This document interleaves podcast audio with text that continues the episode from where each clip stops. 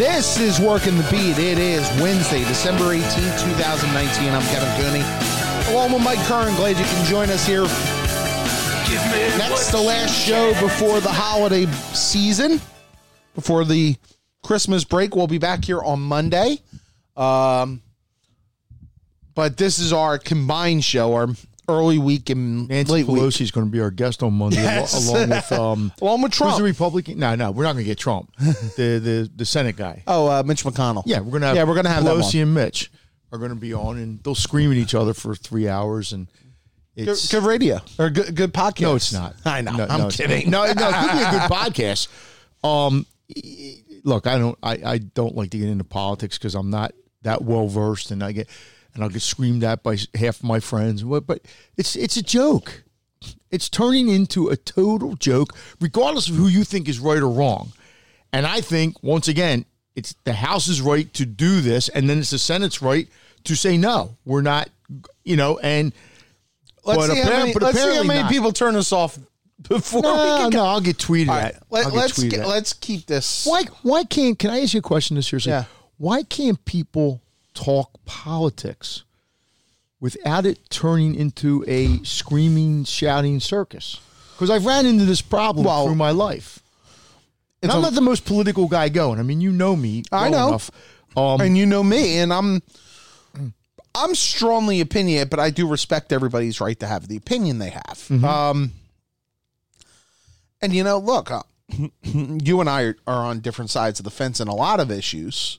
And that, that's okay. Um, you know, myself being, um, I'm telling you right now, I'm a Republican, but I don't. And that's okay. Right. But I don't march in unison with every Republican thing, and I'm definitely not with this president. And I don't march I in everything in that. That's, you know, right. I mean, you see, that's his problem. You get labeled a Democrat or, or a Republican. Republican. I think we've become such a factionalized society yeah. because of the way the media has broken it. That yeah. you're either you're either a C N N, an M S N B C person, mm-hmm. or you're a Fox person, or whatever. And I, I think we got to tone down the shouting and, and stop listening with the labels. You but that's be, me. You might be too young, Kevin. Maybe you're not.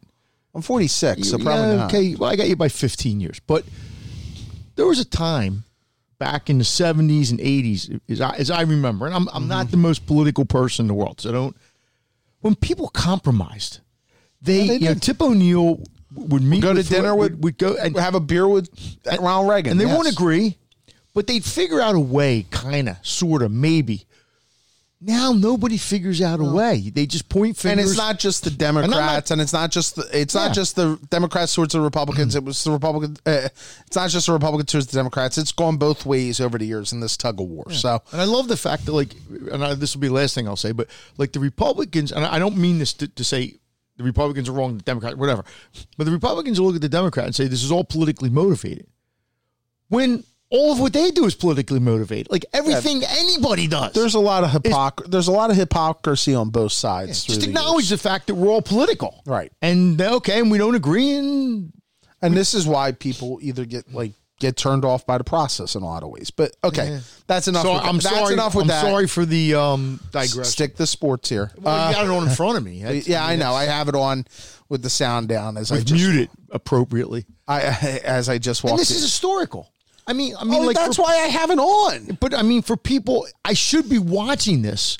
I should be paying attention to it because whatever side I agree with or don't agree with, and, and personally, I think this is going to help the president get reelected to another term, probably. And that's okay. You know, he's, he's my president. I'll live with you it. You know, one day we'll have a deeper discussion on this, but uh, today to me is. But all of America should be watching this for the historical. Whatever, well, and I don't think the anybody third time is. It's going to happen. So yeah, it's whatever. I'm All right. sorry. No, no, that's okay. What are odds on this, by the way? Like, could you get like like Trump yeah. Trump laying five or something? Like, I'm surprised uh, there isn't. To be honest with uh, you, Bovada probably has something. No, no, U K has it. I guarantee you, somewhere in the U K, you can bet. Will Trump get impeached? Will he not get impeached? Well, will will he lay get, odds? Impeached is one thing. It's, uh, will he will get, get removed? Yes, is the other. But I, they'll let you bet on anything over there. Yeah. Um. Coming up on this show, yes, it will be about sports. I promise you. It'll be Jody McDonald. We'll talk Eagles, Cowboys. We'll talk little Phillies offseason. We'll talk the Sixers. They have a big game on Wednesday night here against the Miami Heat, kind of heading in towards that Christmas showdown. No big games. Against what? They're games. They're good games. No, but but yeah, but I'm I'm not you know. Well, I think them against no, the Bucks I, on Christmas is a big right, game. But it, let's say they they're home. Right. Say they win the game, which they probably they haven't lost at home yet. Okay, what does that mean? It means that they were better than the Bucks on Christmas Day at home. Mm-hmm. Um, and that's good. It's better than not being better than the Bucks. But you know, it, it, it, it, people will make pronouncements off of it, and and and it's it's going to come down to May, late May, hopefully, that you're playing the Bucks maybe in a seven gamer, and you'd like to have the home court. Maybe you will, maybe you won't. Well, they're not going to get home court at this point with the um, way the Bucks yeah, are. Yeah, but it's a long season. I mean, yeah, I would tend an to agree with you. An eighteen-game winning streak puts yeah. the Bucks way out there. How many right games now. Are they up? Three or four? On the Sixers? Five? Uh, I will check that out, actually. But I'm just saying, it's not insurmountable. It's No, it's not. You know, I Giannis mean, could get hurt. Uh, yeah, who knows? I mean, I find the fact that the Sixers might finish like thirty-eight and three at home this year. You might want to get home court advantage. Well, but, you know, I mean, that's just the way. It's a long season. It's a long season, and I get it. Things but, will happen during the season. Um, well, I mean, are, are you a little bit? Um, what's the right word? I would say concern might not be. Sixers the right word. are uh, four games back. And four ain't nothing with fifty left. Yeah. Um. So he just the, said tonight then, will be game twenty-nine. Then Embiid. Seems like he's got off and on flu-like symptoms. Whatever symptoms.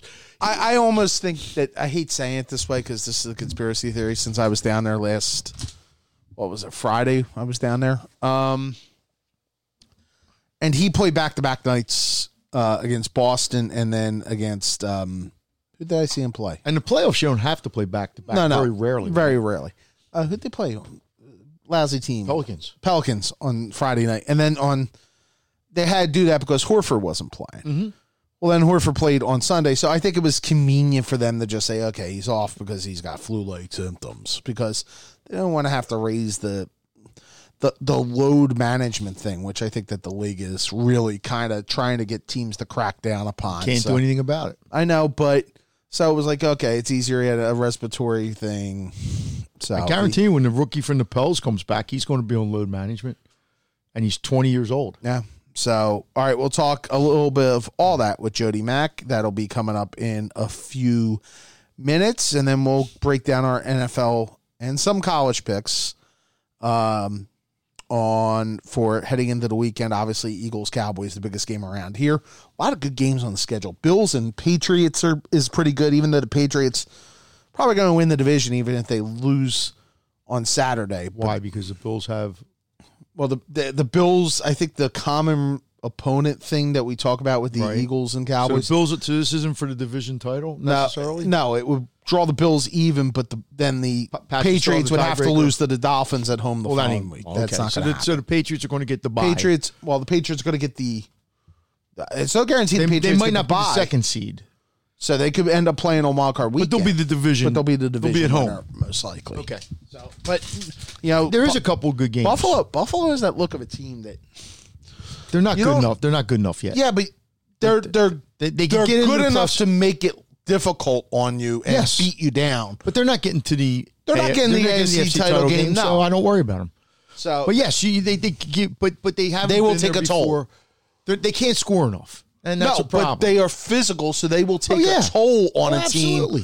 And I think in the playoffs, that's a big thing. If you mm-hmm. are a wildcard team especially, you don't want that super physical team it's coming a, in it's there. It's a great step for Sean McDermott's team. And, and Two the, out of three the, years, Sean McDermott would have made yes. the playoffs. But next year, next year will be the much harder year because next year, well, they'll go into the year. They might be the favorites next year. You know, depending if on Brady, what if Brady, Brady. Even if Brady's back, they might be almost the favorite, like the co-favorite. Um, and then when there's expectations and the schedule gets a little tougher, but he's done a great job. I yeah, mean, he has. You can make a case. There's a lot of guys you can make for. I mean, I think Harbaugh's got the coach of the year kind of locked up, but there's a lot of guys who've done a, a pretty good job this year. And unfortunately, our guy isn't one of them. And neither is the guy coaching against them no. on Sunday. But, yeah, hey, look, it's for a place in the playoffs in all likelihood. So we'll talk Eagles-Cowboys, and we'll talk about that with our buddy Joe Jody Mack. Do us a favor. He's next here on Working the Beat. Looking to reach the sports fans of Philadelphia in a brand new way? This is Kevin Gooney. Each week, The Work at a Beat podcast with Mike Curran and I brings the hottest topics into this sports-crazed town with the people and the events that shape the landscape. Now, your business could connect with those people by advertising on the Work at the Beat podcast. Join us at two six seven, five four six, seven two seven seven or email us at working the beat at gmail dot com to find out how you can reach out to this growing audience. It's the best sports talk in Philadelphia, and you can be a part of it. That's two six seven, five four six, seven two seven seven or working the beat at gmail dot com to join the Working the Beat podcast family.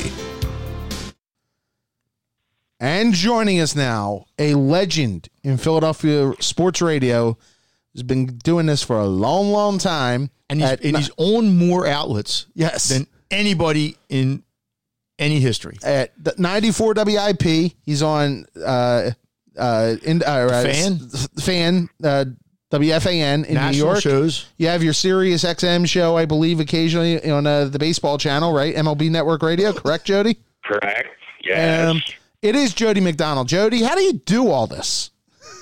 Well, first things first, I know what I need for Christmas, a dictionary, because uh, I'm pretty sure if you look up legend, my name's not going to show up. But that was very nice of you to say, Cam. No problem. But I think you're stre- stretching well, what, it a bit. Well, what would be a better word? What could, what could we, uh, omnipresent?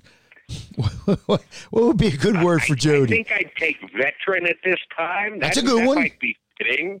That's a good one. Veteran leadership. I like it. uh, how you guys doing? I'm good. All right, Jody, let's start with the, the game on Sunday. Um, you know, even for an Eagle Cowboy week, I, I almost feel like, and, and and you were on last night, I almost feel like there's a little bit of a muted uh, feeling in town because I, I, after the way the Eagles have played the last two weeks in wins, and maybe saying what the Cowboys did to the Rams last week and finally kind of feeding the ball to Ezekiel Elliott. Um, I think some people are expecting gloom on Sunday. What do you think? Um, you might be right.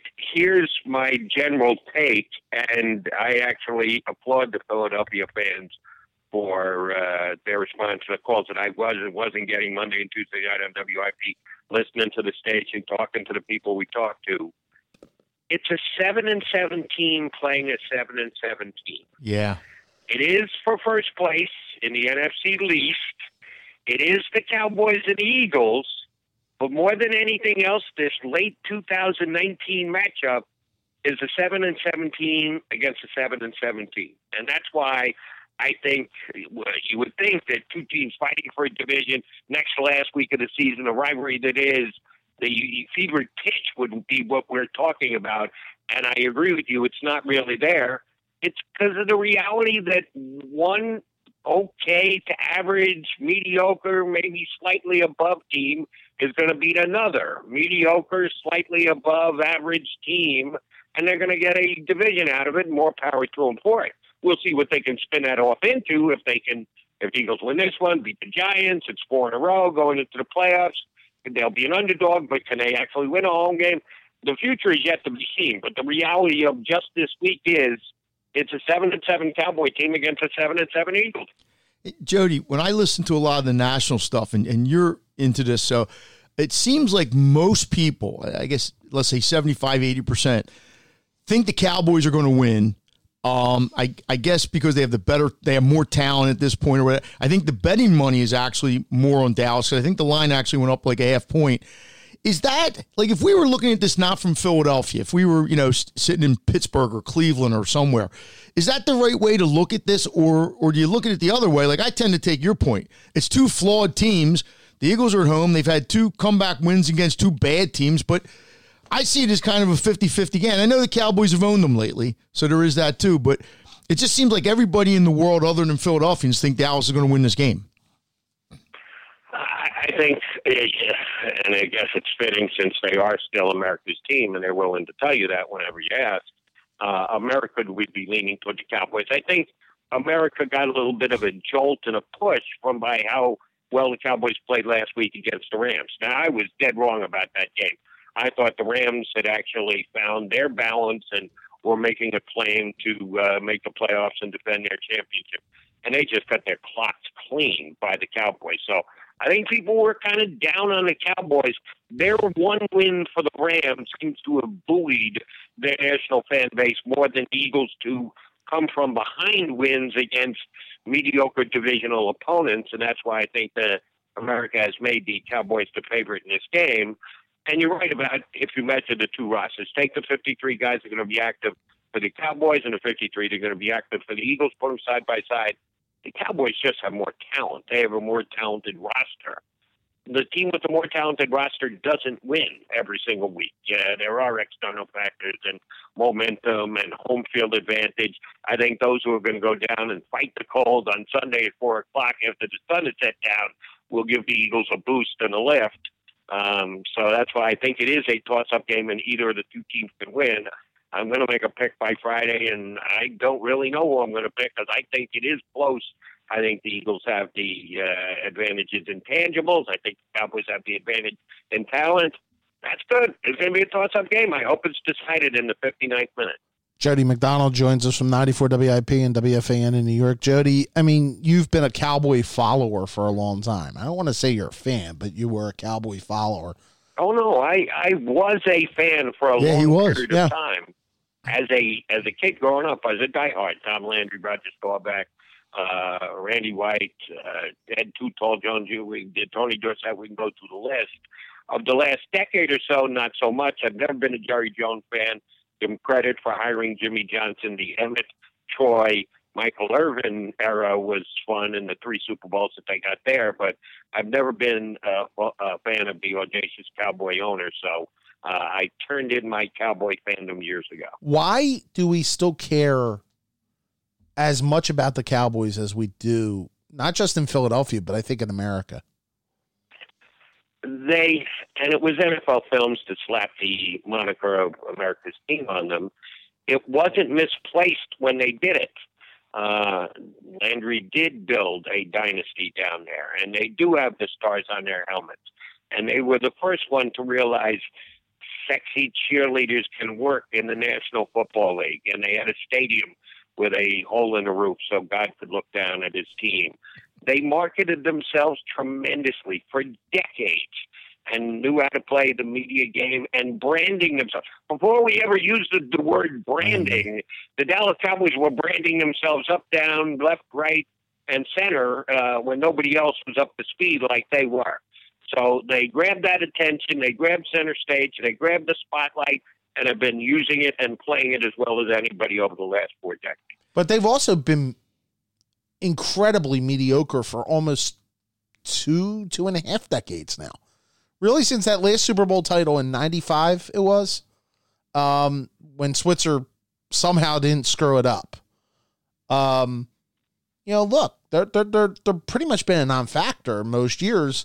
And after a factor, they fade out. They haven't made an N F C championship game since then. I mean, they've won like two playoff games since then. Well, yeah. And, and that's kind of where I'm at. Like, it, it, it's amazing that, you know, we've seen a lot of brands that had staying power for a while, but eventually they did fade away. You know, Notre Dame is one. Let's be honest. It's not, you know, the Cowboys still, you know, get the, get the heart racing. And uh, if you get to the quick of it all, um, they are still the most valuable franchise in all of American sports, yeah. above the Yankees and any other team. And uh, if Jerry Jones wanted to turn a profit and get out of the football game, he'd make more money than anybody ever has in buying and selling a franchise. Uh, I think another example of the fact that even though, you're right, they haven't won any Super Bowls, they haven't even made Super Bowls over the last couple of decades. The two lead announcers on the two major broadcasting networks yeah. are ex-Cowboy quarterbacks. That's true. Troy Aikman and Tony Romo. So I think being associated with the Dallas Cowboys, even when they're not winning championships, is not a bad thing for personal branding. And the Cowboys are just good at keeping the spotlight on themselves, even if it doesn't include championships. And one of the things, Jody, I've always been amazed at, and I think it gets back to like our kind of our persecution complex here. And I was one, you know, twenty-year-old kid sitting in the eight hundred, seven hundred level with my Dallas sucks button for the eighty championship game. If you were sitting in the eight hundred level, you had no. I was. There, it was. Buddy. I might have been sitting in the eight hundred. That was cold that day. Oh my God, it was cold that day. But we think it's a rivalry for us. But for Dallas, it's not. And I've always been amazed at this. Now, it'll be a rivalry this week because there's a lot at stake, and I get all that. They care more about the Redskins. The Redskins-Dallas rivalry was always a bigger deal down there. And I'm just fascinated that we think Dallas week, Dallas week. And, it, like, if you talk to a Dallas person, just, you know, if it's the fourth week of the season and they're playing, I don't think they get nearly as up for it as they get up for, for other things. But it, it it was always our, you know, like, we looked at them like we look at New York, and we're always, like, you know, giddy about beating New York or whatever, and baseball and things like that. Or, but it, it just amazes me. It's Dallas week, and I think it's a Philadelphia thing. It is, and it goes even further than that, Mike. And you and I are close enough to uh, remember this time-wise when we were uh, even pre-teens. Kevin's not quite with us on this, but it started with Tom Landry against George Allen.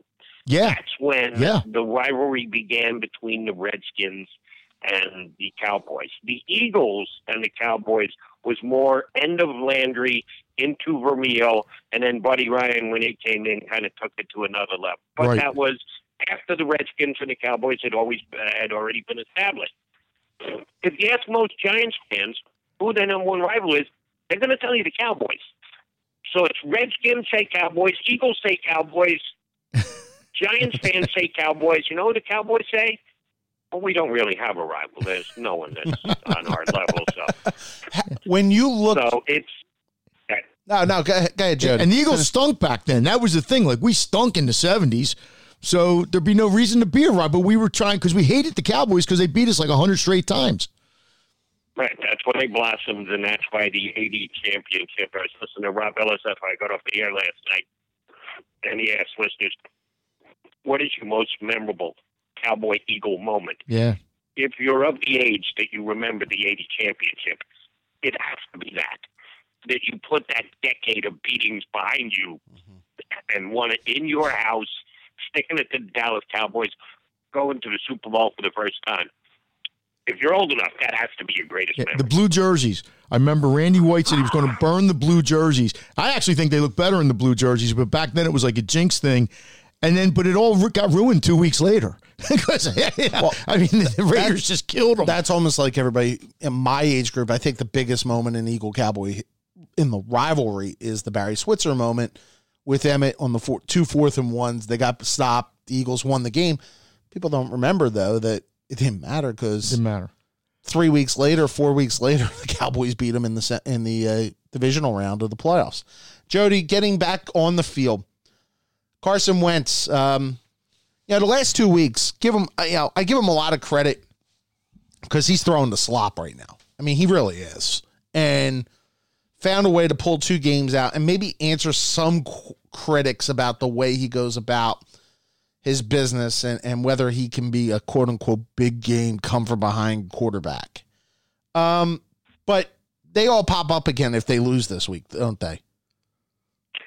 Yeah, it's a pretty big game for Wentz. There's no way around describing it as a big game for both of these two quarterbacks. Maybe more so Carson than Dak, but it's not like this game means nothing to Dak Prescott either because, oh, by the way, he hasn't gotten paid yet. Yeah. Carson Wentz did. They did the extension for Carson Wentz. He knows he's going to be making tens of millions for the next couple of years. Not the case for Dak Prescott. So it's huge for both quarterbacks. And I said this starting on Monday night. As soon as the Cowboys did what they did on Sunday night against the Rams, and we knew what the uh, magnitude of the game was going to be this weekend. It's really simple. We can talk about Carson Wentz. We can talk about the guys from the practice squad stepping up and contributing on the offense. And can Eagles score enough? And the fact that they've come behind two weeks in a row. This game is going to be won or lost by the Philadelphia Eagles on whether they can or can't stop Ezekiel Elliott. And plain and simple, if Zeke goes for a hundred and change, I don't care how good Carson is. I don't care how good his, his little youngsters step up and give him a helping hand. The Cowboys are going to run the ball down the Eagles' throats, and they're going to take time off the clock, and Carson's going to have to play a ragged, fast-paced game with less weapons than usual, and I don't know that he's able to overcome that. If the Eagles can stop or at least slow down Zeke Elliott, well, then they can dictate tempo, and Carson Wentz can do what he has to do, and they won't have to score every time the Cowboys score. It all comes down to the defense for me, and a big part of that is their Pro Bowl, and I was a little surprised when the announcement came out last night that their Pro Bowl defensive tackle was uh, being honored again. He has to come up big. Fletcher Cox has only had a segment of Pro Bowl-like play this year. I thought he started the season very slow. How much of it was a hangover from the injury he had last year, didn't play at all in the preseason. He didn't do anything for the first month of the season. Then he started to look like Fletcher Cox again, and these last three or four weeks, uh, he's, his name never gets called. I understand he's being double-teamed a lot, but your star defensive player, specifically against a team that should try and run the ball down your throats, has to come up big. So as big a game as this is for Carson Wentz, and there's no two ways about it, I think it's just as big for Fletcher Cox and this defense stopping Zeke Elliott. So, Jody, if you're the Birds, do you sell out a little bit, bring Jenkins more up into the box, and risk Cooper burning you? Because he's burned them a couple times. Is that the way you have to try to attack it and throw that extra player in there to try to stop Elliott? Yes. And uh, part of my assumption in being able to do that is the fact that last week when the Rams were just trounced by the Cowboys, they did it by passing off the run. They ran the ball effectively. They got second and shorts. And, yes, then it gave uh, Cowboys receivers a chance to get open. Prescott didn't have a great game throwing it. Uh, he's got issues with a finger. He's going to play with it wrapped on Sunday. Shoulder, too. He's up to, apparently, I don't know how many. Yeah, they're uh, saying his shoulder's a little whatever, too. Yeah, I don't know uh, about that, and I don't know if I even believe that. I think that might be the Cowboys crying wolf a little bit. But I know for a fact he busted a finger, so he's going to have to play with some type of taping on his hand. If he goes out and throws thirty for thirty-eight and three hundred yards and three touchdown passes, I tip my hat to him. And the Cowboys are a better team, and they can advance their playoffs. But I do not want to let Ezekiel Elliott beat me on Sunday. And, yes, if that means Malcolm Jen- Jenkins is cheating a little bit toward the line to make sure that Zeke doesn't get into that second level, that's exactly what I would do. Jody McDonald joins us from W I P and W F A N and uh, some M L B Network radio, which leads me to the switch into baseball. If I had to put you on the griddle right now, and obviously there's still a lot of offseason to go, where do you put the Phillies in the National League East uh, hierarchy? It's a good question, and it's a fair question. Um, even with the Mets, behind both the Braves and the Nationals, they ended up finishing behind the Mets. Mets lose Wheeler, Phil's add Wheeler. Uh, I like the two Met mid-level pitching additions they made, both Porcello, Porcello and Waka. And Waka. I, I'm, I'm not saying either one of them is going to win fifteen games, but they have nice depth now, and if they have an injury, they don't have to be calling up guys from their minor league system like they did last year. We're just uh, not ready for prime time. Um, but I do like the addition of Wheeler and Gregorius for the Phillies. So I'll put the Mets and the Phillies right there together, third and fourth, fourth and third. But I don't think either one of them has made a, uh, enough ground to catch either the Nationals and or the Braves yet in this division. How big is the gap between the Braves, Nationals, that top tier, and then what the Phillies and Mets are? Not uh, an undoable amount.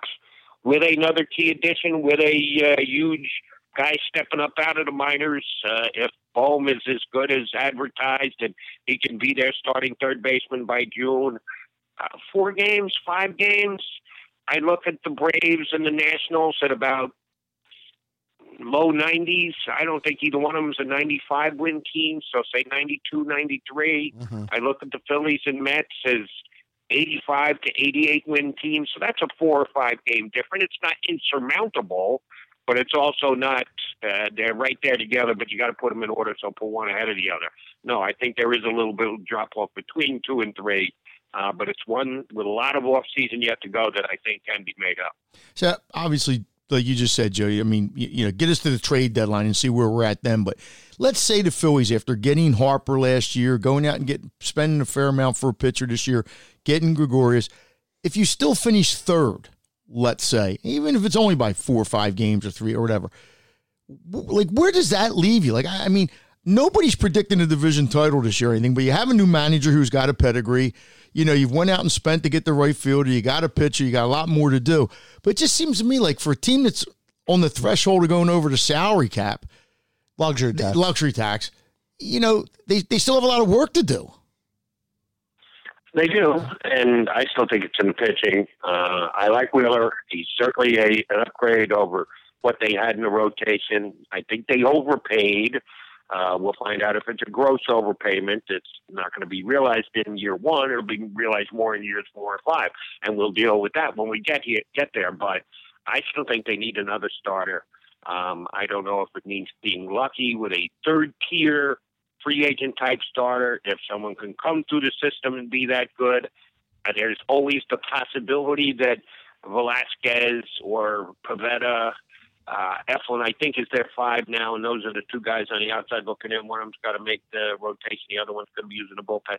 Maybe one of them just finds it and becomes that uh, give him the ball every five days guy. Uh, if they don't, then yes, they're back in the mix again next year for a top flight free agent pitcher. Arrieta's money is going to come off, so they should have some flexibility to be able to go for uh, a top-of-the-line starter, because that's where I still think is their biggest deficit. And Kevin and I talked a little bit about this last night. I talked about it with the callers a lot. They really need to figure out what to do with Kingery. I'm a big Kingery guy, and I think he's going to have a step-up type year, better than he was this past year, more power, maybe a little bit more speed. I, I want to see him find a home. I'm kind of open to where that home is, second base, third base, center field. I just don't want to see him jerked around where he's playing a day at third, then he's at center, and he's back at third for two days, then he's back to center, and then he's giving Gregorius a day off at shortstop. I hope they find a position, they make a decision on him, they put him there, and they leave him there for one hundred twenty games in the upcoming season. Jody, I mean, you've been around the game your whole life. Obviously, your dad was a G M and, and, and involved, you know, for a long time. How much does a manager make a difference? Uh, because I almost, you know, we had Todd Zielecki on, what, two weeks ago before the winter meetings? Thereabouts.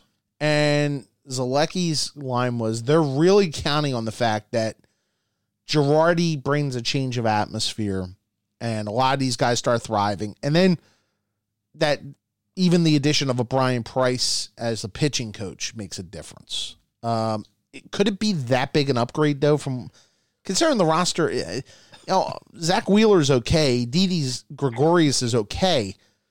You know, it's not like a, it's not like you're getting, you know, Garrett Cole coming in here. You know I what I mean? They, I think they're thinking those guys are more than okay. Yeah, but see, that's where I'm a little underwhelmed, but that's me. Uh, but, Jody, do you think a manager can make that big a difference in, in the grand scheme of things? No, I've told this story on the air a hundred times. Don't know if I've ever told it directly to you two guys or your listeners, but um, twenty, twenty-five years ago, uh, yours truly went out fishing with uh, one Mister Whitey Herzog. He was staying at my father's house. I was staying at my father's house down in Lakeland. Whitey wanted to go out fishing at five o'clock in the morning. My father said, "You're nuts. I'm not going." So I volunteered. Hey, Whitey Herzog asked you to go fishing. You say yes. So we get up at five o'clock in the morning and go out on a boat and drink coffee till the sun comes up, and then the sun comes up, and then he opens up two Budweisers. You're not allowed to drink any beer until the sun actually rises, and then we went cold rather than hot. And I asked him the same question Kevin just asked me: how big a difference does a manager make? And Whitey gave me an answer, which I've been repeating for, as I say, twenty to twenty-five years.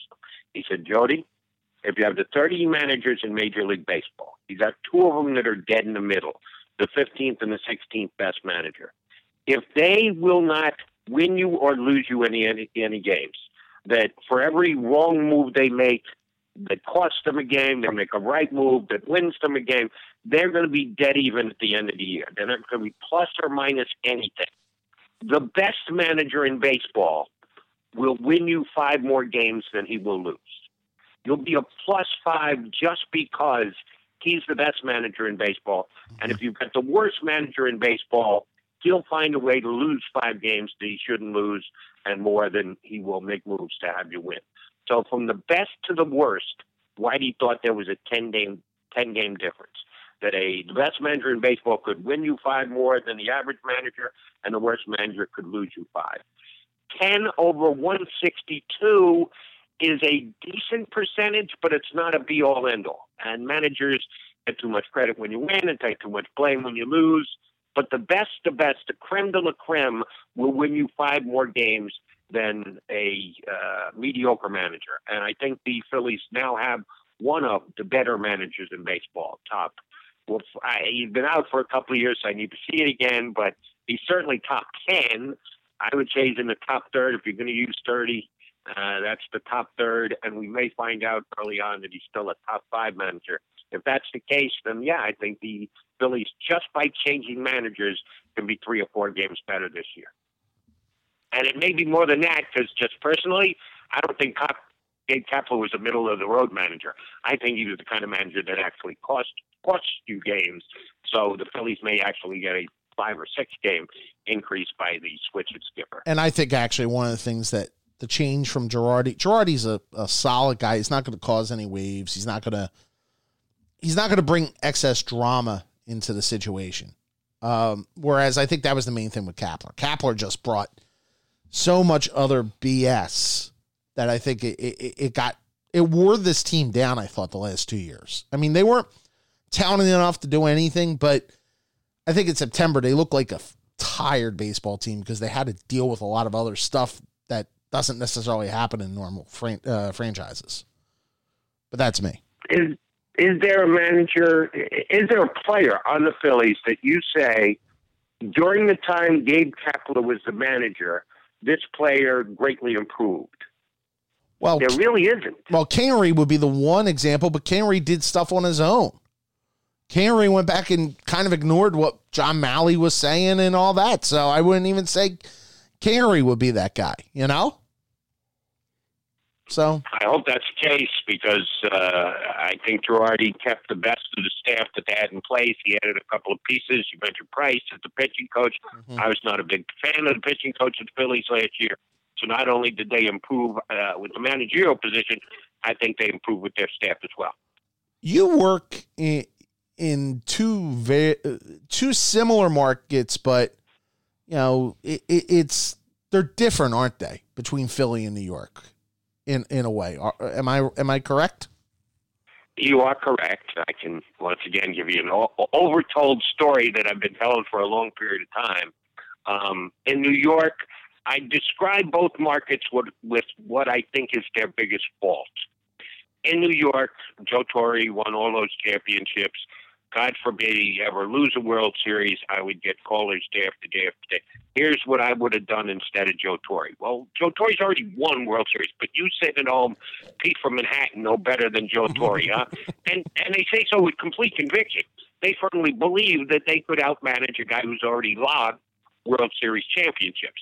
That's not Philadelphia. In Philadelphia, if you win, they put you on a pedestal. Uh, Nick Foles will never buy a drink in this town because he did what he did. And they look past anything else that happens thereafter. They don't second-guess winners. They idolize winners. But in Philadelphia, when I got here, when I arrived in town, it was nineteen ninety, and the head coach of the Philadelphia Eagles was Buddy Ryan. And I had not gotten the Buddy Ryan experience. I came in at the tail end of the Buddy Ryan experience. But it just boggled my mind that the opinions on this man could so greatly vary from – he doesn't have to take a backseat to Lombardi. He's the greatest football coach ever. to someone should take him out to the parking lot and put him out of his misery and put a bull in the back of his skull because he's disgracing the Philadelphia sideline. He's the same guy. How can he be those two things? The, the, the answer's got to be somewhere in the middle, doesn't it? But the factions that would push it one way and the other was were just amazing to me. And I had never uh, dealt with that in New York. Fans aren't nearly as drastic uh, to getting one end or the other of the uh, like or hate spectrum as they do here in Philadelphia. So I've been dealing with both of those for the last thirty years. I know what the strengths are of both fan bases and uh, the two towns. Uh, they're both very passionate, and for the most part, they're both really knowledgeable. But you have the crazed factions that handle their business a little bit different in each of the two markets. Yeah, that's right. The one thing, Jody, I always get is Philadelphia fans always build themselves. And other people, even like last night, I was at a thing for, for Stan Hockman. His new book's coming out. Uh, Gloria's, his wife's putting it out. And he said, you know, Philadelphia's the most knowledgeable sports fans. And I really think Philadelphians think that. And sometimes I'm not so sure. And I've lived here all my life, and I think we're good fans. I think we, but we have this attitude of ourselves. I'm thinking, well, in Boston, they know what they're talking about. In New York, they know what they're talking about. In Chicago, I'm sure they, you know, but we think that, you know, come hell or high water, we're the most knowledgeable people. And then somebody will come up with a trade where we're trading, you know, six guys we don't want for, you know, Mike Trout, you know, or something well, like that. Well, and, and I'll also take it this way. And Jody, you know, obviously you guys on the Fan, you'll take calls, and, and I mean, you'll take calls on anything here in Philly, too. I get it. But, like, you're more likely to hear national sports talk on F A N. Because we're parochial. Yeah, because of how parochial the city yeah. can be. Would you agree on that? Yeah, oh, sure. Uh, well, and I think it's more of a New York thing than a Philadelphia thing. Philadelphia is, uh, excuse me, New York's a national town. Yeah. People come from all over the world and grow up and go to high school and college in California and Colorado and Iowa and Florida, and they come to work on Wall Street, and they bring their sports fandom with them. So when you talk about national things, they enjoy it more, and they're more likely to pick up the phone and go, hey, I want to ask you about the Buccaneers. Do you see what Jameis Winston's doing?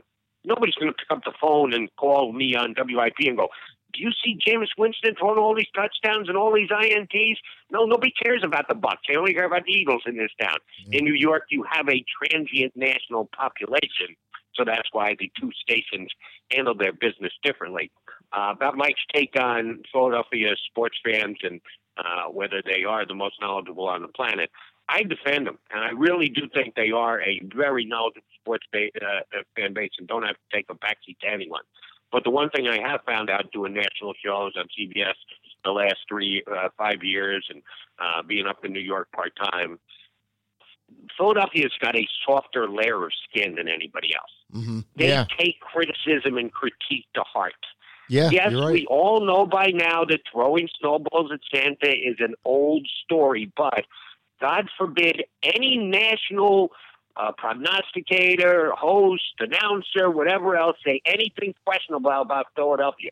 They go into defense mode quicker than any fan base I've ever seen. Yep. No one can say anything bad about Philadelphians except for Philadelphia. Uh, they can eat their own young, but God right. forbid anybody out of town come in and try and eat their young. They go immediately into defense mode. Well, and Colin Cowherd is probably the latest example of that today. He's blasting um, W I P, for one, and he's blasting Eagle fans about the Carson Wentz thing and the, the Wentz-Foles debate as well. So, what debate? And he's he's not wrong. It is yeah. a debate. There is a segment of the population that I think has been overly critical of Carson Wentz because they feel this attachment to Nick Foles and he should have been the Eagle quarterback for the next decade because of what he achieved. Now, Cowherd is a national pundit, so he knows how to play the game, and he mm-hmm. overstates it, yep. and he makes it a bigger deal than it should be. But it does start with a kernel of truth.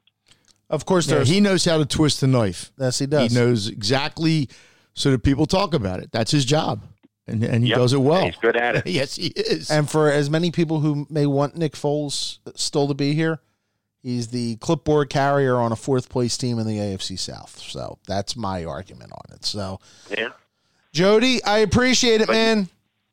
Uh, uh, promise me this. Yes. You will have me back on the uh, podcast again when Nick Foles comes back, signs a uh, uh, contract to be the backup quarterback for the Eagles next year. Hey, he doesn't have to sign any more contracts. He's good.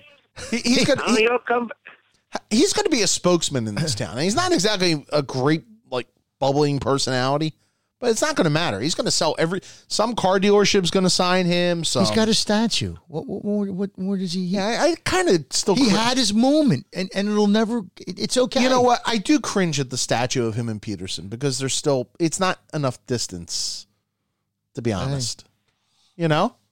It's our first I'm Super Bowl, man. Jack, don't, don't be surprised when Nick is released during this offseason if – The conversation oh, for two weeks is how much money would how much be, money would they have to give them? Talking about Nick about coming back. Oh, they they can't. They can't. Back, they can't though. do that. They to can't Carson. do it. You can't. Oh, yeah, that's what you say. Just yeah, wait. Yeah, I know. The Folesian society will come out. They'll do whatever. Jody, it takes can you imagine this town? Can you imagine this town if that happened? This town would be it'd be like four point oh. You know, it, it, it would. It would be. It, it would be. They they wouldn't forget the Phillies. Forget the Sixers. That's all they talk about. Yeah. You got that right. So, yeah. Jody, if and it I'll happens. I'll be on and I'll get you guys on to join me on W I P, and you I have to promise you'll punch me up on the podcast. Absolutely. Jody, you, we will have an emergency podcast. No, I'll come sure. into the office with you. I don't yeah. care. we'll bring we'll bring tasty cakes and cheesesteaks and hoagies no, and stuff. They got plenty of tasty cakes down well, there. We'll bring you sandwiches in. So, Jody, I appreciate it. Thanks, man. Guys, my pleasure. Be, be good. Be good. Have a good holiday. Happy holidays. Yep, absolutely. Jody McDonald from ninety-four W I P and from uh, W F A N and C B S Sports Radio and everywhere you want him to be. Of all the people on the radio, and I have my favorites, like who, who I like to listen yeah, to. I, same here. I think if I turn on the radio and Jody's voice is on, I think I'm. It's the voice I like the most because I know I'm going to get, I'm not going to get the rah-rah. I'm not going to, like, I'm going to get a, a thinking man's opinions and knowledgeable, and he knows how to get his point across. Mm-hmm. He knows how to listen to you and listen to your point and have fun with it. And I, I just, I just think Jody does a. And, and Jody, you know, I can tell you when Jody, when I used to do the drive home after Phillies games, Jody was the perfect person for that ten to two spot, which is after Phillies games most nights, and able to to kind of break it down. Because look, Jody's father was a general manager. He was a, you know, he, you know, he was a longtime scout. I think he just retired actually from the uh, Red Sox organization last year, um, in his eighties. Um, so Jody's been around the game. And Jody, Jody's football knowledge is really uh, is top notch too. So. It's amazing to me how he keeps up with Philly and New York. Oh, it's that's tough. Hard, that's hard to do. Like, and here's the other part of this: go on the New York radio station and talk about the third string left fielder or something, or some guy playing in Double A. You know, I think it's hard enough to keep up with what's going on in one city. And think about in New York, you have two teams. Oh yeah. In three sports, in, right? In, well, three hockey teams, right? Yeah, three hockey teams. Two basketballs. Two basketballs. Two baseballs, two, and two footballs. Right. So it's double the amount of... Yeah. Inf- yeah, oh, absolutely. And yeah, unlike here where it's Eagles, Phillies, Sixers, I don't, there's not a lot of Flyers calls. You get calls on every one of them at some co- point in the evening. Yeah, depending uh, upon... Depending what, on the yeah. time of year. Yeah, I mean, it's the same thing. I think hockey. I mean, the Met, the Mets, or the Yankees are the main one. The Giants. You're not going to get a lot of Nets. You're not going to get as much Devils and Isles. Although Devils and Nets are both on F A N. Yeah, so that but, does.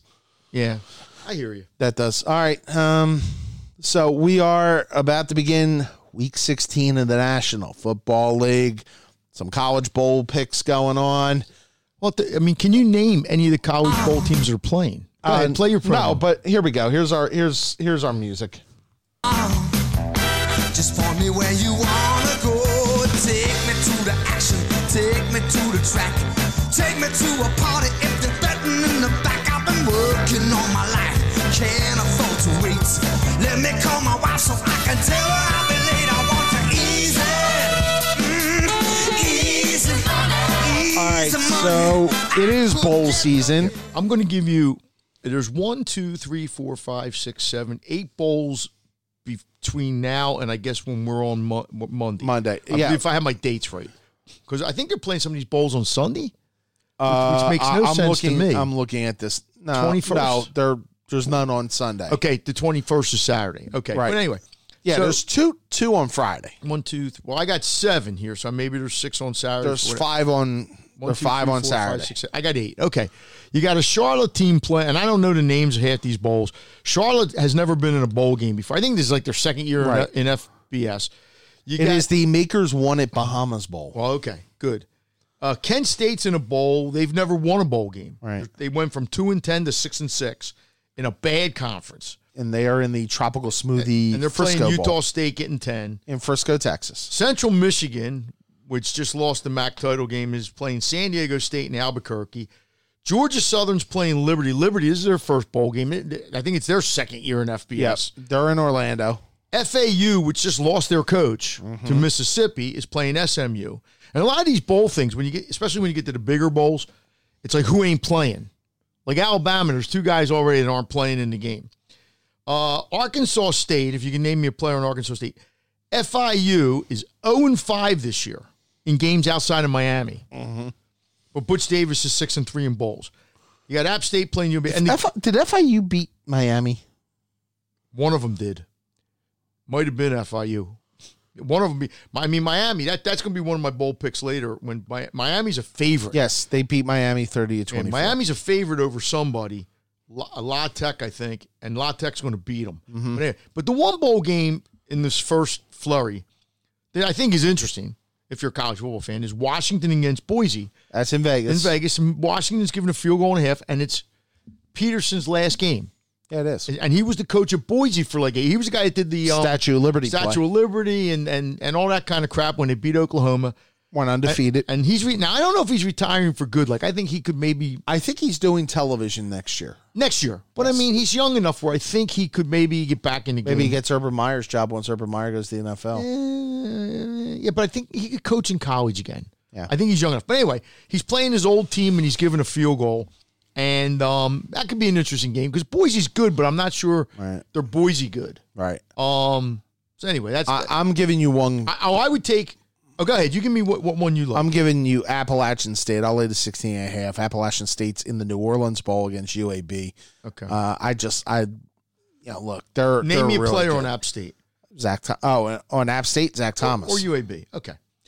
I, if I and was I'm going, not cheating because I just had the numbers right in front of me. If I was going to take one or two or just throw, I'd like S M U all year. And then they kind of faded a little bit at the end of the year. Yeah. But they were having a really, really good year. But the team, the Central Michigan game, I think I would lean towards San Diego State, given the four and a half, because I'm not sure what Central Michigan has. They went from like one and eleven. And the guy had a good year, and they lost in the M A C title game. Um, I've tried to read up some on some of these games. Uh... But I, I would tread lightly in this first, you know, because God forbid anybody knows, you know, what is there, forty-two bowl games now, forty-one, forty-two? Yeah, something like that. It's it's like a few too many, but. Uh, all right, so that is uh, our look at the colleges. When we look now at the N F L going Some forward, good games this week. Really good games. And you know as what? You, as we alluded to. I will, I will give the N F L credit. The N F L did a flex week this week. And they didn't flex the Eagles. No, and they have no, but they have three. They flexed games three games this Saturday. Yeah, and they did a good job. And all three of them are interesting. Mm-hmm. And you know, we talked about Bills Patriots earlier. The Eagles are the game of the week, though, right? That, that the yeah, they're the four thirty on, on Sunday, okay. Which I think is almost better than being the night game. But yeah, the night game is Chiefs and Bears, and uh, no, the Bears, no, no. And honestly, the Monday night game, the the final game of Booger and Tessitore for the year, right?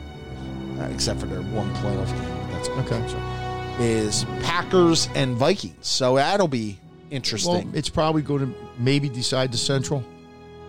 Um, or the North. Yeah, it can the, North. Cl- the Packers can clinch the Central or the North if they win. But if the Vikings win, they, then I think it's, it, still, it's, still, it's up still up in the air. Uh, and the Packers get the Lions the following. The so it might be early in the season in a low-scoring game. Packers are trying to get home. Uh, uh, A bye, which would be huge for them, and they Packers could actually could still, still be could still be the number one, one seed. seed, which is, would be even, yeah. you know. And the Packers don't do much for me, and I don't know why. Because um, they win ugly.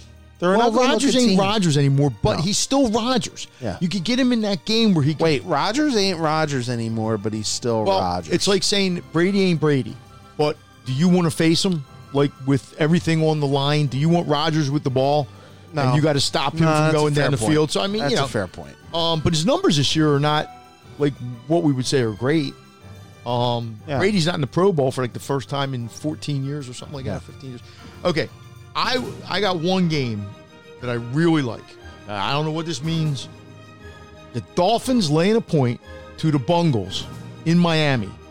The you're, Dolphins, you're, you're, taking, you're taking the ultimate other way. But you're, t- you're going from the elite games. You're going to right, the complete but, dog crap. I think both, but the Dolphins have showed me something, and I know I got caught up last week. They they didn't play as well last week against the Giants. Against the Giants, and that, and I, what I didn't factor in there was the last Eli game at home, and they really okay. And, and I'll give it. But which, before that, which, the, by the way, it may not be the last Eli game. You are correct, and and my of course my take being that it's Philadelphia is the Eagles will win this week and lose to the Giants. Yeah. And it's not out of the realm of possibility, but whatever. But I think the Dolphins are going to win that game because they're playing for that guy. Yeah, they are. And I just don't know what the Bengals really have to play for. Bengals can clinch the number one seed if they lose. It's a one point. The Dolphins are only a point favorite. And then favorite. The Bengals would take, I guess, Burrow. Burrow. who's an Ohio guy.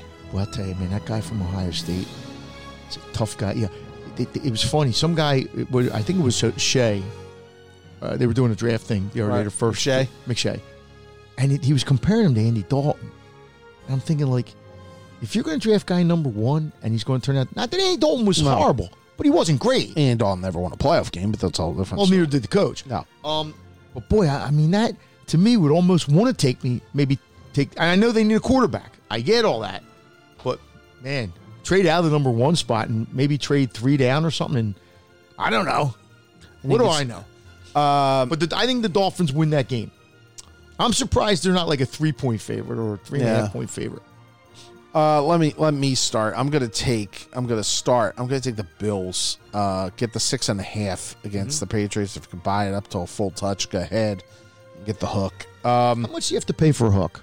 I I like don't an extra know. five or ten bucks on the, on the vig. Don't know. Okay. Um, Bills are six and one away from. Uh, Six and one away from home. Bills are You're three and thirty-one against Tom Brady. I, I get it. I'm just throwing that out at you. I mean, I'm. You don't have to win the game. You could lose by four, and you're still going to get paid. I mean, I, I, I just don't see them getting blown out in that game. And do I think the Patriots win the game? Yeah, but I think it's probably going to be a field goal game because right now I'm not sure the Patriots are capable of blowing anybody out. And so I'm going to take. Six and a half, if I could get it to seven. If the line goes over seven, God bless you and run to your bookmaker. Seriously. Or run to your sports book and do it. Don't ever tell anybody to do that. What? Don't, don't tell them that something can't lose. No, but it's a true. It's a it kiss. Would look so good over if it's over a touchdown. Yeah, but that usually might sometimes. It's a soccer bet. I get it. But see, I would play, if, and I was actually thinking this, a, a New England San Francisco teaser. Where you would get both teams down to where they had it. Because I think San Francisco is going to beat the Rams. Yeah. Um, in fact, I might just take, maybe just take San Francisco laying the six and a half. But New England could lose the game. I mean, like, if you told me the Bills were going to win that game, it wouldn't totally shock me. You know, I don't think San Francisco will lose to the Rams after what happened last week. But, you know, it, it, it is what it is. I'm going to go another way here. The, the Steelers... Here's another one. Steelers are three-point favorites on the road against the Jets. Mm-hmm. And one, the over-under is thirty-eight, which kind of shows you where they think both offenses are at this point. Oh, it's cold. It's cold. Um, they don't, yeah. Uh, yeah, it will be forty-two at MetLife. Look, Duck Hodges did not look great the other night, but Steelers can clinch a playoff it's spot. It's the Jets. Yeah. I was looking at that game, too. So Steelers can pretty much uh, – Steelers need the game. Right now, they win the tiebreaker over Tennessee because of win percentage in conference games. They're six and four. Tennessee six and five. Steelers cannot afford to lose this one. Mike Tomlin's done a hell of a job. I mean, you know, look, when this team lost Ben Roethlisberger, I would have expected them to finish four and twelve. They were one and five, I think. Right, four and one and four. Here, here they are, and still in the hunt. Yeah, uh, and pretty much, yeah, they control their own destiny. Obviously. You know, the following week, they get the Bengals, I believe. So, mm-hmm. win this game on the road, you're in real good shape if you're the Steelers. Yeah, so probably. I would I would lean, yeah, I had Pittsburgh as one. And plus, the, the Titans, so. Them, have to go to the Texans next week. So, there's a little bit of a, you don't want to say wiggle room, but it makes it a lot easier. Texans, by the way, if they win the if they win this week, they win the division before they play, um, before they play Tennessee. Because Tennessee is two and three in the division. Well, one the, another Houston game I was looking at was Houston laying three at Tampa. Okay, but but that's dangerous. It's dangerous, but and, and it would not. I think the N F L would like to see next week's game mean something when when they play the, the rematch. Uh, I'll tell you another game I was looking at was the Washingtonians giving the two and a half to the Gents at home. And I know like the Gents are coming off a win, their first win in like two months. Mm-hmm. Washington has not been playing badly. I mean, they could have won last week. Uh, the quarterback actually looked decent. Um, I don't know. Two and a half doesn't seem like a lot. Um, Eli might have had his moment. I don't even know. Is the other quarterback playing this week? I hope the other quarterback's playing this week, to be honest with you. I mean, I don't. Yeah, Daniel Jones is. Yeah, okay. So, so fine. He hasn't played in like a month. Right. Um, I would take a shot with the Washingtonians. Uh, my final game. Now I'm kind of scrolling here. You don't have to pick another game if you don't. No, want. I, I, I. You got to give me another team. I got a three-team teaser. Right. I want the Baltimores and the Seattles. So basically, they have to win. They have to beat Cleveland on the road, and that's a revenge game for them because Cleveland beat them. And Seattle would have to beat Arizona. How about give a, me a third team. How about Atlanta at home against Jacksonville? You know, I, I was looking at that. Now, the Jags screwed me last week. I, I had a bad week last week. I, I was all over the board. Um, I was looking at that game because the, I don't think the Jags are much. And the Falcons have shown life here at the end of the yes, season. Yes, they have. Well, and, the, the, obviously so, so winning so, in San Francisco last week. So we'll week. play a three-team teaser. We'll take the Baltimores, the Seattles, and the Atlantas. Yeah. Okay. Yeah, that's good. That works for me. What do you think of the... Uh, um, by the way, my, my third game is going to be the Saints. They're on the road laying two and a half well, at gonna, Tennessee. I was going to ask you. See, I, see, you, I don't know where you get... I always get... I'm always a half point different than you. Okay. But that's okay. But I was actually looking at the other side of that game. For this reason. Well, New Orleans can still bump up to a one or a two. I, I, I realize that. I but wonder... That, it was a major game for them last week. Like, you know, and a big emotional kind of thing. Short with, week. I don't even, but yeah, but emotional week. Tennessee's been playing really well. And I know they lost last week yeah. to a good team. I just have a feeling that Tennessee might figure out a way to win this, this is game. A, this is a grinder portion of the schedule. You get two Texans games surrounded by the Saints. I mean, that is a yeah. really oh, tough yeah. road for the Titans. And I think Ryan Tannehill came a little bit back to earth last week. Who do you think's, but he didn't play bad. I mean, they lost by three. But he didn't play really well. He didn't play well either. Well, he's Ryan Tannehill. Oh. I mean, you know, it's and, and the Saints have had their and moments. The Saints, Steve, and the Saints are looking at this as if they, they are one Seahawk or or Packer screw up from having home field advantage. Yeah, see, I think you read too much into that, but I, I hear what you're saying. Um, I looking at that team on I Monday. Looking at that team on Monday night, they look like a team that could go to the Super Bowl. No, but they look. Well, I had really them in the Super Bowl to start the year, but I, I think. I don't think teams look at it. I think the Saints just will look at it like, we're going to Tennessee. They're really good. Mm-hmm. And we're going to have to play a really good game against a really good team. I don't, I don't think they – I think maybe when you get to week seventeen, if there's things on the line, I think then teams can say, hey, if we win this game, we get the two seed. Or if we win this game, we get the one. So who do you think's going to end up with the one seed? I think it'll be Seattle. Well, who does San Francisco have left? They got the Rams this week. And then Seattle list next week. Where at? Seattle. And who does Seattle? Oh, Seattle's got to win this week, probably. They got Arizona. Yeah. Could you imagine if Seattle got the number one seed? Who had them being the number one seed? And if I'm not mistaken, Seattle. So you don't think Green Bay is going to beat win, Minnesota? Seattle wins tiebreaker over Green Bay best on better win uh, win percentage in common games. Right, but if it's a three-way tie, don't they do one thing first? To eliminate a team. Wins tiebreaker over New Orleans based on better win percentage in conference games. So they, w- they would go conference games first. That would knock New Orleans out. Then wins tiebreaker over record in common games. So they have the tiebreaker basically over both teams at this point. Right. Okay, but I know right, somebody and, said if there's a three-way tie. And Green Bay has a better conference record than New Orleans. Green Bay's eight and two. New Orleans is eight and three. Okay. And at some point it goes... Oh. And they would penalize the team for not playing. Oh, well, no. Could, could they both finish with three conference? Yeah, cause well, Green, because Green Bay because, would have another conference well, loss. Well, think about it. New Orleans playing a conference game this week. Right, but Green Bay would lose to Minnesota, so that would give them another conference, conference loss. loss. So, that so would, then we would go to common opponents. Strength of schedule, by the way, uh, for Green Bay, four fifty-seven. For New Orleans, four ninety-seven. Mm. Uh, strength of victory, four thirty-two for Green Bay, four seventy-seven for New Orleans. Green Bay's numbers in that sense... By the way, strength of victory for Dallas. This this well, is been a team until last week. Right. Three eleven. I'm sure the Eagles isn't great. I mean, I mean they had a couple good wins. Four twenty nine. Yeah, because they beat Green Bay on the road, which they counted. Buffalo and Buffalo. Um, I mean, I look. I had New Orleans. I thought New Orleans was going to go to the Super Bowl. I'll still. I'm not going to back off them now.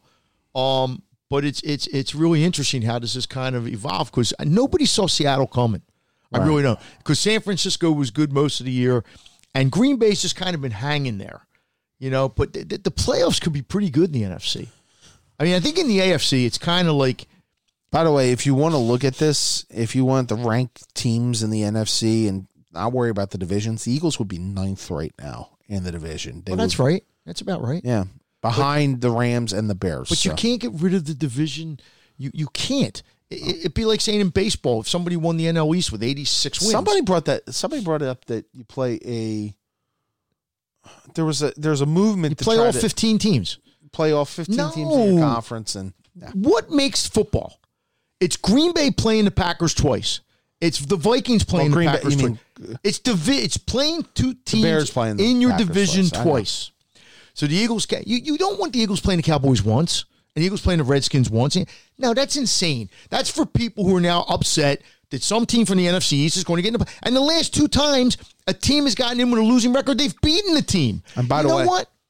It, by it, the way, it won't be a losing record because whoever wins, they'll be eight, they'll be eight, be eight, eight or nine, eight seven. or nine. And but seven. I mean, we've seen this in baseball when a team wins a division with a crummy record. See, a couple teams win the Super Bowl with nine and seven records. Yeah, the, the, the goal. Do of I every, think it's going to happen? No. The but, goal of every team every year, most teams, right, is to win the division. Mm-hmm. That's the first goal. Mm-hmm. So you got to reward teams for winning the division, even if the division stinks. And this year, I mean, there's years where the N F C East was really good. This year it's where, not where, really good. All right. Time to put it on the line here. Eagles, Cowboys. Well, I told you like six weeks ago that I thought the Eagles were going to win the division. Uh, so I can't back off now. I, I, you know, I, to me, it's a coin flip. It's, it's like Jody said, it's two seven to seven teams. I think the Eagles, to win the game, their defense is going to have to play better than it did. I mean, their their their defense has not looked good lately. And Wentz is going to have to probably outplay Dak. You know, um, I mean, to me, it ain't going to be the end of the world if they lose because I don't think they're going to do much in the playoffs. But right. It's better to win and get in the playoffs, assuming well, they beat the Giants the next week. To, to, to say that it doesn't matter... It doesn't matter in the sense that neither team's probably getting to the N F C it, title it game. It matters only in this sense. It matters to get Wentz a playoff game and to eliminate that that stigma that he's never played a playoff game. This is year five or whatever the you'd heck rather, it is. You'd rather be in the playoffs even if Foles was your quarterback, even if Ward was your quarterback, to be in the playoffs, to mm-hmm. be one of those ten, twelve teams.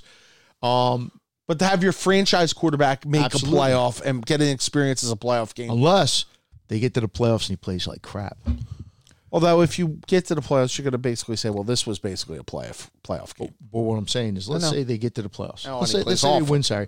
And then they get to the playoffs and Wentz plays horrible. And they lose a home game to the to uh, San Francisco, I guess would be the team. If that's the way you're figuring it out, San Francisco or Seattle. And then everybody's going to be, oh, you got to a playoff game and stunk. I'm not saying that's going to happen, but you know how this town is. Oh, I know. And I know. Like, if he wins Sunday, if they win Sunday and Wentz leads them down the field to win the game, you know what this town's going to be like? Oh, Carson's done it three weeks in a row. And they would be right. They would not be wrong. But I just think to get into the playoffs, not that this is a young team. You don't have a young, but even for, like, Miles, mm-hmm. like a guy like him to play in a playoff game, um... Yeah, yeah. Oh, it's huge. It, it, you know, look, it, they're still going to have to do their major overhaul in the offseason. I get it. Going to have the coaching staff overhaul. You're mm-hmm. going to have to have new wide receivers come in here. All that. They've okay. drafted four wide receivers, by the way, in the last five years. And they're going to draft more wide receivers next mm-hmm. year. And I know you've and, you've not been Howie's, and you're right. You're not wrong. But how can you miss on that many receivers? You're not good. You got to hit one of them. I, I mean, there, there's forty rookie wide receivers. The Redskins are playing three rook, rookie wide receivers. Yeah, and by the way, how, much, rookie, be, how much better is McLaurin than Ortega Whiteside? But it's not just him. It's Aguilar. Yeah. It was the, the guy. Um, Mac Hollins. Yeah, but the guy before that um, that they brought back this year. Um, Matthews. Matthews. I mean, he was bad. Mm-hmm. They're, they're all bad. I asked Ray D, D this the other night, last night, and he, I said, they're looking at Ward all year, right? He's on the practice squad. Mm-hmm. What what didn't they say? He goes, they saw it. He goes, but they had an investment with Mac Hollins. They had an investment mm-hmm. with Aguilar. Well, that's a stupid reason. Yeah. Now, if Ward, I'm not saying he's your one or your two. I never got, like, why wouldn't it look better if you had a guy who came off your practice, not your practice squad, but as a free? Because you invested a draft pick. Oh. You invested money. You're paying Aguilar nine million dollars a year. For what reasons, I don't know. You extended the other guy. And now that's going to screw you all up because he's injured for nine months, and you're not even going to be able to do anything with him. Mm-hmm. Um, but to me, it's it's it's a really bad indictment When you have a guy, I, look, next year Ward better be on this team yeah. as the three or the four. I'm not saying he's the one or the two. He ain't. But how can you let a guy like that sit there for twelve weeks when you have nothing and you're cutting Hollins and you're cutting mm-hmm. Matthews? You know, I mean, uh, I, I, I, I, I want to see see how he explained this. Like if somebody asks him this. I honestly, how do I, I I'm. Trying to think of the way to phrase this. Um, I, there's one hope for the well, there's two hopes for the Eagles here, okay, and both of them are beyond their control. One is the fact that uh, Jason Garrett just absolutely screws up, and you're talking about for this Sunday, for this Sunday. Oh, okay, okay. One is he has beaten him five straight times. Yeah, and Jason Garrett is. If Jason Garrett coaches tentatively, okay, if if he coaches and wants to just run Zeke in the middle of the line and the Eagles and doesn't adjust, then the Eagles have a shot, okay? He's beaten them five straight times. I get it. I'm saying there's one. I'm just there's one scenario. Man. Of course, the one time really didn't count because it was the last okay, game. So he's beaten him four straight four straight times, times on okay, account. Fine. Okay, you're right. The one didn't matter. The yeah. one didn't matter. Yeah, it was the last right, game of right. the season. No, it was right. Super Bowl year. Eagles didn't play anybody. Eagles didn't play anybody. Part two, and the wild card factor. And, and and look, I don't, I don't normally get into, uh, and I mentioned this with Jody last night. I don't normally get into oh home field advantage, blah, blah, blah. But four twenty-five game. Place is going to be liquored up. It, it's going to be a, a, basically a game where a lot of people are not going to work on Monday because they could just, yeah, because of the holiday. Okay. Last game of the season. It's the Cowboys, all this. And the one question I have with this, with Dallas is name me a time they've won a game like this in December in a long time. Okay. Is this like your why Iowa is going to beat Villanova? No. I mean, well, once the game starts, the fans. But there are, but there are, I, I, there are times where teams wilt in the moment, and the Cowboys are uh, the Cowboys are the type of team that when the pressure has hit, has crumbled in the I, past. I seem to remember the Cowboys beating them in in like to, to make the playoffs the one year, right? I mean, wasn't that the year the Eagles went to the or la- no last year? They beat the Eagles to win the division when they were given up for dead, and then they came in and trounced the Eagles twice. They beat them twice.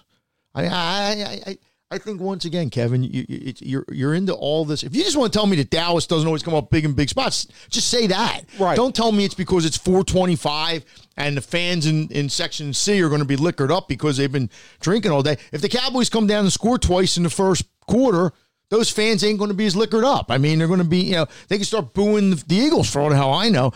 The Eagles, they, they can't start slow, and they start slow a lot. Not. And they can't. You can't, you know, you have you to. You can't fall behind ten or fourteen. You can. Now. I mean, but you don't want to because then it lets Dallas do everything Dallas wants to do. And and they came out, they didn't come out great against the Redskins. Okay, mm-hmm. they didn't. They certainly didn't come out great against the Giants.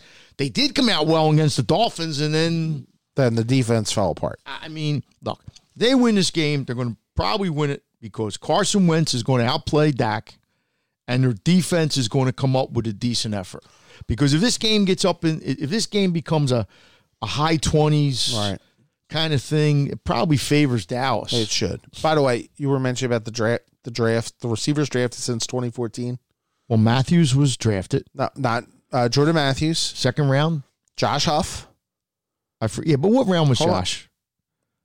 Since, oh, the six receivers drafted since twenty fourteen. Matthews, Huff, Aguilar, Sheldon Gibson, yeah. Matt Collins, and Arcado Whiteside. Only Aguilar and Arcado Whiteside remain. They have combined four hundred sixty-four receiving yards right. this year. But I don't count guys like, if you take them like after the third round, I'm, I'm figuring... It's a coin flip. Like, I don't know when they drafted Matt Collins, who, who they could have drafted. All I'm saying is, and you go back to Jeremy Maclin. Now, Jeremy Maclin wasn't mm-hmm. a bad player. But when you took a guy that high, I, I don't think he was ever like a star, was he? No. At least with them. Then you take, um, what was the guy? That, uh, Wes uh, Matthews. Um, you, you took him as a first round or second. He was a second round, right? Mm-hmm. Aguilar was a first round. These are guys you expected something out of. Whiteside, he looks worse than Aguilar. Now, he might turn into something. Right. I don't know this. But you can't consistently be that bad, especially in a year. What were they saying? Like, there's like like thirty-five other rookie wide receivers that got drafted, and yeah. like thirty of them were contributing to their teams. I mean, it's just, it's a bad, after a while, it's just a bad look. And you're not even mentioning the cornerback they took in the second round, who's contributed what? Mm, yeah. And he's now in his third year, and when he's not hurt, what, what's he do? He doesn't even start, right? Yeah. So so what was that? That's a, that's a second-round pick. Now, this year's draft, I mean, it looked like they did okay, right? Miles looks like he could be a decent player. By the way, as you're watching uh, bowl games here, a couple guys to keep an eye on. If you figure the Eagles are going to be drafting wide receivers, okay.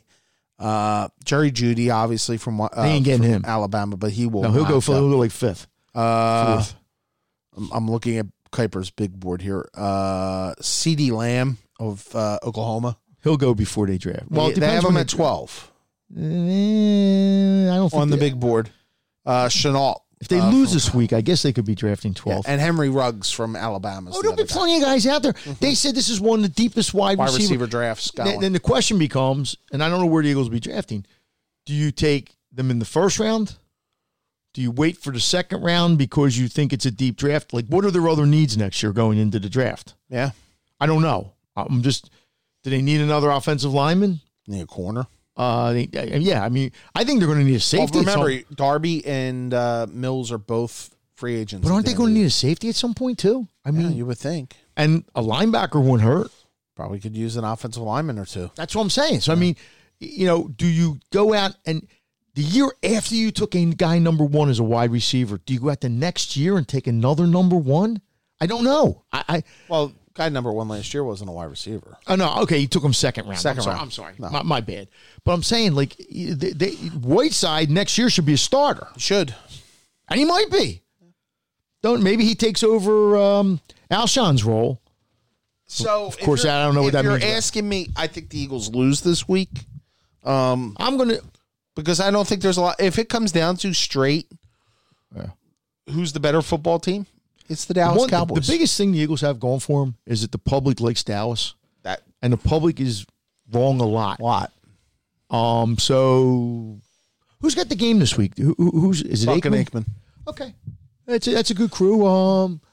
Yeah, I I, I think are the Cow- are the Cowboys the team in Philadelphia or that you hate the most of the Philadelphia rivals? When I was growing up, when I was a kid, mm-hmm. probably. Who else did I hate? Like, like, like, who did I hate with the? I didn't like the Canadians a whole lot because they, you know, the, the the Isles and the Rangers. But Dallas was probably. I always hated the Giants. New York. See, football. When I was growing up in the seventies, the Eagles weren't good. Right. So you hated the Cowboys because they were good. Um, but then the Flyers were good, so the Flyers actually had rivals. Right. You know, the Rangers, the Islanders, Montreal, uh, Phillies. The Parcells era Giants to me was always the. I'll tell you who I didn't like, the, the Pirates. Oh yeah, because the, the Pirates and the Phillies had a, had a tremendous rivalry back in the seventies. I mean, that was people don't understand now because it's just it isn't there anymore. And the Sixers had no rivals. Then then Boston and L A. Right, became, but I never really hated like L A. Boston maybe I did a little bit. Um, the Cowboys were yeah the Cowboys were the ones you hated because. They, they just were. Yeah. And that's why that game in nineteen eighty, well, actually, it was eighty-one, was the greatest moment. Until, I mean, until they, won, they yeah. actually won something. And then they lost two weeks later yeah. by seventeen as a uh, five-point favorite. Come on. To a team to a team that's moved now They're three times since then. They will win Sunday and lose to the Gins, uh, and the whole town won't know. You, you won't know how to handle it. So let's give you a recap again. Monday we're back on. Uh, that'll be our Eagle Cowboy recap. Derek Gunn is going to join us on that one. We're also going to have us. We're trying to arrange. Make no promises. Trying to arrange for a special holiday guest. Now we asked you on Twitter some of the suggestions. Some of them have been good. Uh, to be honest, some of them have not been realistic. Uh, I don't think Bryce Harper is coming on this show for... Why not? Why not? Yeah. Um, but keep them coming. Who, who do people think we are? Um, Bryce Harper. Really? Bryce, happy holidays. We'd be lucky if we get the twenty-fifth man on the roster. We wouldn't even get that. So what, what the hell? But, I mean, look, I know who I would like to have. Um, I don't know if we could get him. Uh, I would like to get I would like to get uh, Charlie Manuel. I think Charlie would be good. Charlie'd be fine. Actually, you know who would be good? Jay. Jay. Jay would be fine. We're not we're not going to get Jay. Not going to get Jay? I don't think so. I don't. It's a holiday. He's not going to play until Jay, Jay doesn't usually take a half hour out of his schedule, and I don't mean that in a bad way. I'm just telling right. you.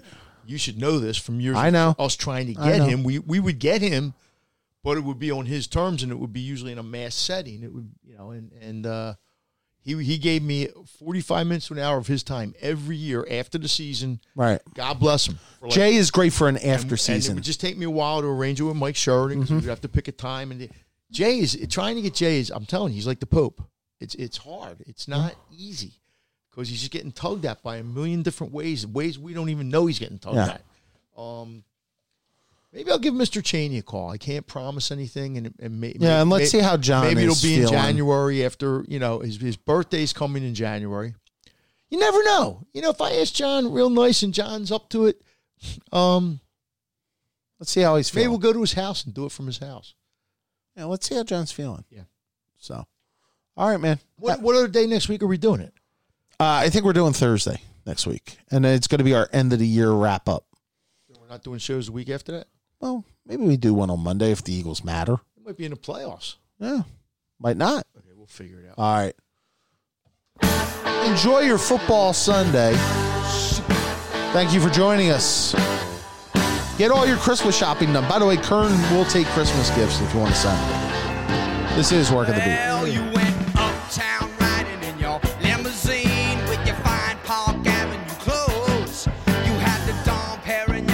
Cowboys could have two more losses by the time they play. Hi, the Mike. Division stinks.